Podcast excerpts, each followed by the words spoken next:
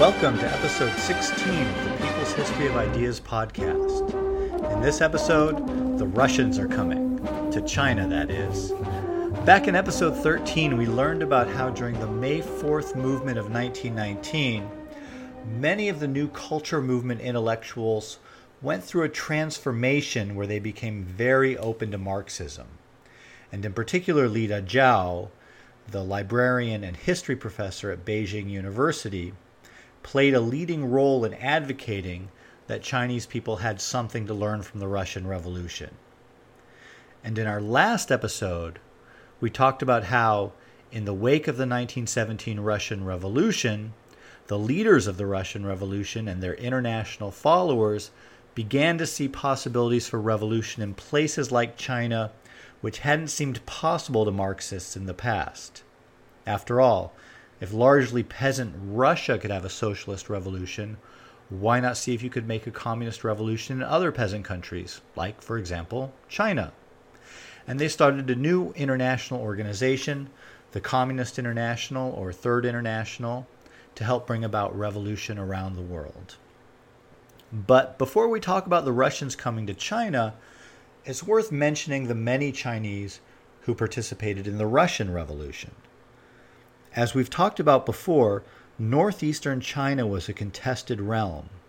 It was, of course, the homeland of the Manchus, the rulers of the Qing dynasty, which had ended in 1912, but it was an area subject to competition by Russian and Japanese powers who sought economic concessions there and who wanted to take it all over for themselves. As we saw in episode 4, Russia had annexed a large part of Manchuria at the end of the Second Opium War in the mid 19th century. And then in episode 9, we saw that Russia carried out ethnic cleansing of Chinese in the region it had annexed during the Boxer Rebellion, turning the, turning the Chinese city of Hailanpao into the Russian city of Blagoveshchensk. So, given the contested nature of China's northeastern borderlands, it shouldn't come as a huge surprise that as Russians were moving into Manchuria, there were Chinese who went to Siberia, mainly to work on railroad construction. So when World War I broke out in 1914, many Chinese laborers who were working in Siberia moved to European Russia to work in order to fill jobs which had been left by Russians who went to fight in the war. And more were recruited in China to come directly to European Russia, so that when the Russian Revolution broke out, there were about 200,000 Chinese workers in Russia. And if the treatment of Chinese workers in France during World War I was bad, as we talked about in episode 13, the treatment of the Chinese in Russia was considerably worse. And so it should come as no surprise then that these Chinese laborers, more or less as a group, supported the Bolsheviks. A Chinese battalion of between 8 and 10,000 Chinese workers joined the Red Army, with smaller numbers joining the Communist Party itself. So, as the new Communist International started thinking about the possibilities of revolution in largely peasant countries, it already had some considerable resources to draw on in terms of language abilities and resources of local knowledge in promoting the cause of communist revolution in China. Already in 1918, the Bolsheviks started sending cadres to China to investigate the state of the social movements there, to sponsor the publication of communist literature, most of which did not achieve wide circulation, and to make contact with Chinese radicals. In 1919, one of these Bolshevik delegations made contact with Li Dazhao and gave him a copy of Lenin's book, Imperialism, the Highest Stage of Capitalism. But the most fateful encounter came in 1920, when Gregory Voitinsky arrived in March, heading a delegation which would work with those Chinese radicals who were growing more and more interested in the Russian Revolution as a model for social change to help them found the Chinese Communist Party. Voitinsky timed his arrival in China for maximum impact. In 1919, the Soviets had drafted something called the Karakhan Manifesto, named after the Deputy Commissioner for Foreign Affairs, Lev Karakhan which renounced all Russian concessions in China. This included privileges like extraterritoriality, where Russian citizens wouldn't face Chinese courts for crimes committed in China, and special economic concessions. And if you will recall from episode 11 on the 1911 revolution, how the revolutionary plotters were arrested in the Russian settlement area in Wuhan, there were areas in some treaty port cities like Wuhan which were administered by Russians and not by China. So the Soviet Union renounced all these semi colonial privileges.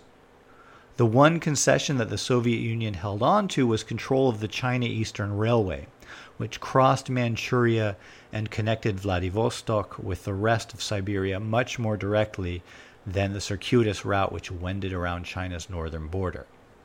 In the original draft of the Karakhan Manifesto, the Soviets gave the railway back to China as well, but by the time it was formally presented to China in early 1920, they'd thought better of it. The manifesto also renounced Russia's share of the massive and burdensome Boxer indemnity, which you'll recall the details on from episode 9. It was essentially a huge debt owed to Russia and many other foreign powers as a result of the unsuccessful Boxer Rebellion. Regardless, when the Soviets formally presented the Karakhan Manifesto to China, it elicited an instant and massive wave of pro Soviet feeling in China. After the humiliations of the Versailles Treaty, which sparked the May 4th movement in 1919, and the ongoing depredations of the European, American, and Japanese imperialists, the Karakhan Manifesto showed the Soviet Union to be a foreign power of a different stripe. And it came to be considered, at least for a time, as a friend of China. Voitinsky and his delegation rode into China very deliberately, immediately in the wake of the good feeling generated by the Karakhan Manifesto. This period of Sino Soviet goodwill allowed him a freedom of movement and openness in his activities that earlier clandestine or semi clandestine Soviet forays into China had not enjoyed.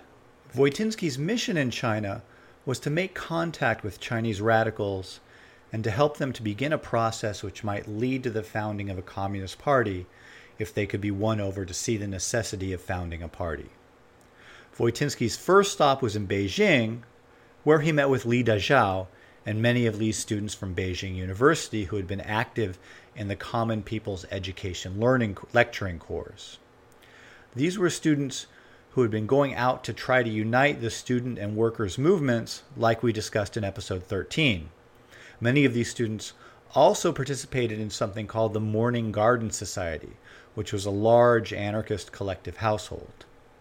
Li Dazhao and his students formed something called the Society for the Study of Marxist Theory, which was basically a study group so that they could all learn more about Marxism.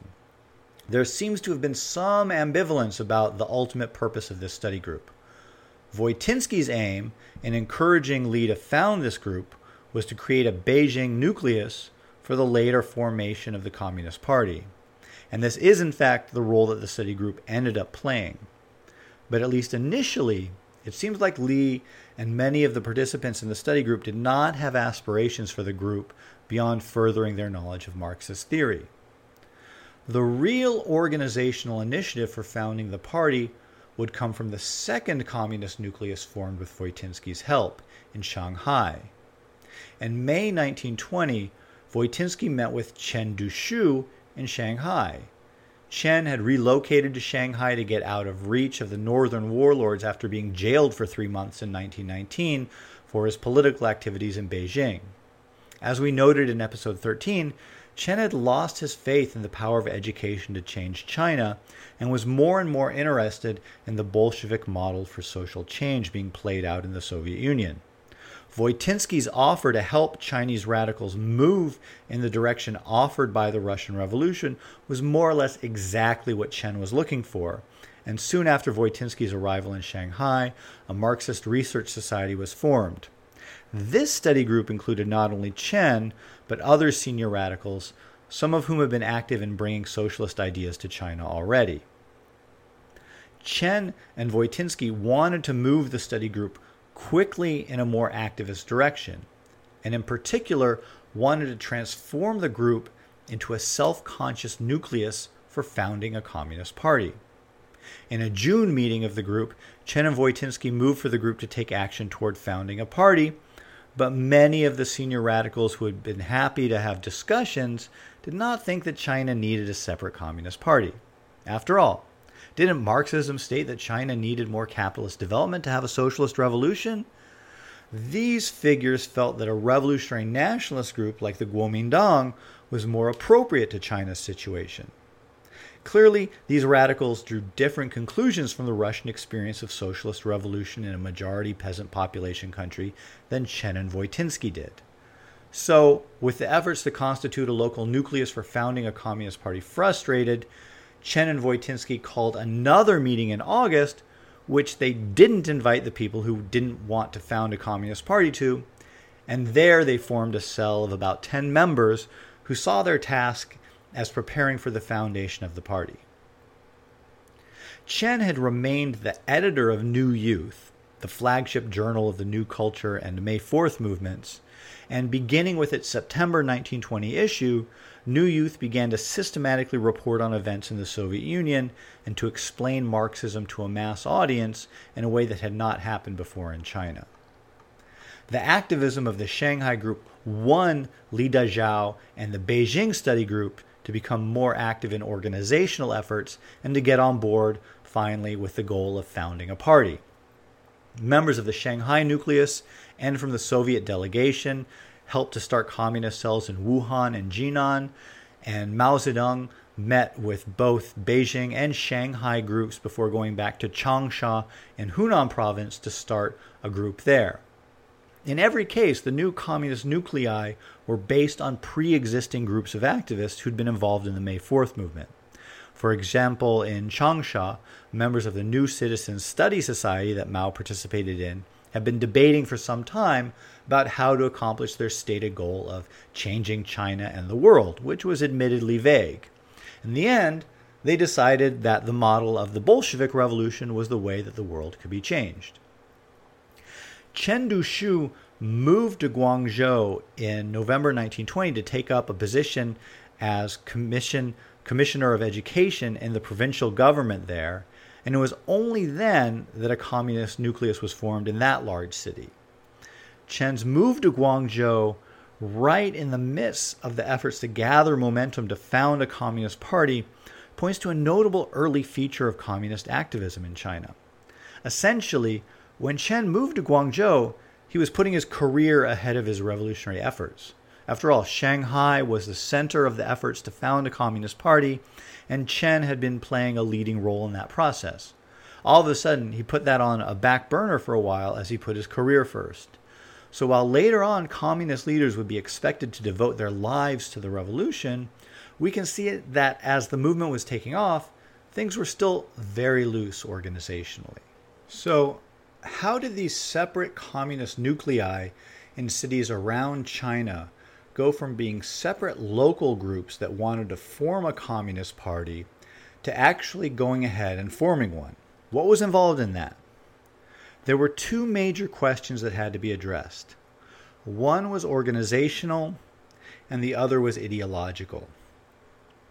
The principles for organizing a communist party, which were followed, or at least supposed to be followed, by all the parties of the Third International, had been worked out by Lenin over the long years of struggle within Russian, the Russian Social Democratic Party between the Bolsheviks and the Mensheviks.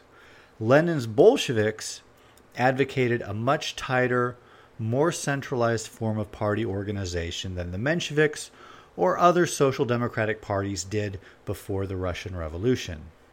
Lenin's ideas on party organization proved to be central to the success of the Russian Revolution, and so the idea was that the communist parties of the Third International should organize themselves along the lines advocated by Lenin. Because these party principles are so different from what people in the world today typically think of when they think of a political party, I'm going to review some of the main points here. One of the foundational concepts in Lenin's ideas on party organization is the difference between the forms of political consciousness that the masses, even the most politically advanced workers, can develop on their own, and through the sorts of political and economic struggles which spontaneously arise up under capitalism, and the type of political consciousness that's necessary to see the need for and to carry out a communist revolution. Lenin speaks of the masses being limited, for the most part, to developing what he calls trade union consciousness on their own and needing Marxist theory to come to understand the need for communism. After all, fighting for better wages and working conditions is a pretty different thing than the total reconstruction of society along egalitarian lines. Of course, better wages and working conditions would be a part of the total reorganization of society, but the sorts of changes that Lenin and the communists envisioned went much deeper than that and ultimately had to do with creating a society where people would be brought up and conditioned very differently than they are under capitalism. But to understand that, you need to read Marxist theory or have it explained to you. You, the worker, might understand that you were exploited on your own. It was frankly pretty obvious. But you did not understand the whole historical trajectory of human society and the possibility of a different world without some theory which does not just pop into your head spontaneously. And fundamentally, this emphasis on the distinction between the spontaneous struggle of the masses and the sorts of communist aims these struggles needed to be diverted into rested on a different reading of Marx than was dominant in the social democratic movement of Lenin's day. If the foundational book for Marxism as a political and economic theory of the world is Marx's masterwork, Capital, then you could say that Lenin's idea of the party and its role rested on a very different reading of capital than that of almost every one of his contemporaries in the workers' movement. Capital is a big book, and it does a lot of things. It lays out the history of capitalist development and reveals the economic workings of the capitalist system. And it really fleshes out Marx's theory of history and historical development and the centrality of economic development to society overall. But if you had to single out one aspect of it that was emphasized as sort of the key idea of Marxism in the social democratic movement of the time, and really this has been true in a lot of times and places, not just back in Lenin's day, it was something called the labor theory of value.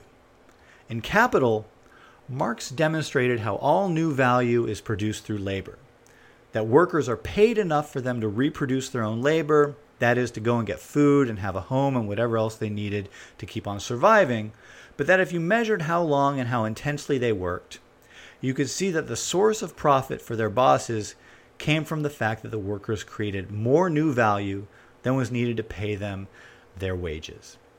The amount of value that workers produce over and above what was needed to pay them their wages is called surplus value. The, this labor theory of value exposes a basic injustice in the capitalist system and was treated by many social democratic leaders as the most essential insight of Marxism. So, if you thought this was the most essential thing about Marxism, you can see how that would focus the mind on things like struggles over wage increases and struggles over economic demands in general as the essential issue for Marxists to focus on the thing is, Marx himself, while he spent a good deal of time developing his thoughts on this question, and of course thought that it was incredibly important in exposing the inherently exploitative nature of the capitalist system, did not think that this was the essence of his own contributions. After all, labor theories of value had been developed before by bourgeois economists like Adam Smith and especially David Ricardo, uh, while Marx's ideas on the labor theory of value were highly developed and contained many original aspects, they were for him part of developing a larger theory about, he, about how economics conditions society overall. Which brings us to Lenin's reading of Capital. While, of course, Lenin, like Marx, saw the labor theory of value as very important in exposing the exploitative nature of capitalism, it was not the most important part of Capital. Rather, the key part of capital to understand if one is to make sense of Lenin's theory of the party and the overall vision for socialist society, which had its seeds in Lenin's theory of the party, is a rather short but philosophically dense part of the book, section four of chapter one of Capital, which is titled Commodity fetishism. I think very few people can really appreciate the importance of that short section of Capital the first time they read it. I know I certainly didn't.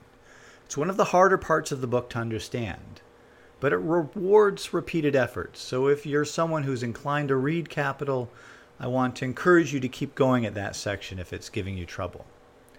In any case, the fundamental thing that Marx argues for in that section is the way in which commodity relations that is, the idea of exchanging one thing for another colonizes our minds.